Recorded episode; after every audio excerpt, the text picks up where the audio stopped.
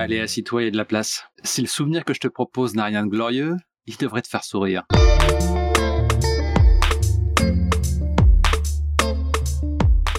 Aberrant, en tant que jeu de super-héros, n'avait rien de conventionnel. Je réalise que ça a été ma première expérience avec un jeu White Wolf. Évidemment, il s'agissait bien plus que de combattre le crime en spandex moulant et masque domino. Bien joué Robin, direction la Batcave. Non, c'est un jeu riche avec toute une dimension politique, morale, sociétale. Avec ma culture limitée de post-ado, je fus très vite fortement intimidé par la campagne et cette tablée de joueurs plus âgés que je venais de rejoindre comme un cheveu sur la soupe. Comment diable m'étais-je retrouvé là? Par quelle sorcellerie?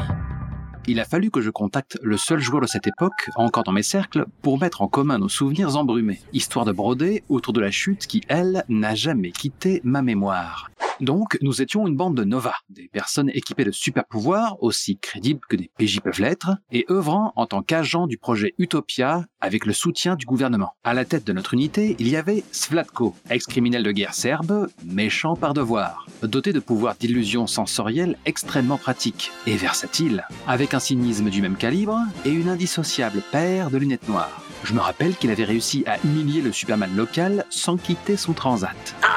Venez ensuite J'avoue qu'on n'a pas été fichu de se rappeler de son nom. Je crois que c'est un genre de gaz, en fait. Son joueur avait compulsé le bouquin pour en retirer la quintessence afin de donner naissance à une aberration. Tant qu'à faire, on restait raccord avec le sujet. Complètement increvable, mais qui, j'en avais la certitude, ne devait pas être très fun à jouer. Ensuite, il y avait Lorelai, l'antithèse du précédent. Une hippie insouciante avec une super dex et un pouvoir sur la chance. Elle avait vraisemblablement tiré son perso au hasard, au moins ses pouvoirs. Et pour finir, mon pseudo Hulk en os fade et gris comme un dimanche de pluie sans 4G. La team m'a très vite arraché à la mafia, qui me tenait en laisse en gardant ma famille captive. Et je me retrouvais le scénario suivant, pour ma première mission en tant qu'agent, à vivre notre propre version du 11 septembre, où nous n'avons pas su protéger les Twin Towers contre un Nova terroriste avec des capacités de titan colossales. Je me rappelle qu'une fois son forfait accompli, il a, il a fait pleurer le colosse, réunion sur plusieurs pâtés de maison de New York.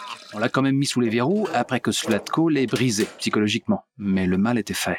Seulement, je cause, je cause et je vais encore griller mon temps de parole. Faisons un flash forward à la scène qui nous intéresse. On était en mission d'infiltration. On avait même veillé à changer de look pour brouiller les pistes. Je me rappelle que Slatko avait fait du zèle, ou fait d'une casquette. Mais bon, ils s'en foutaient vu qu'il brouillait la perception des gens. Le but de la mission, c'était d'interroger un type.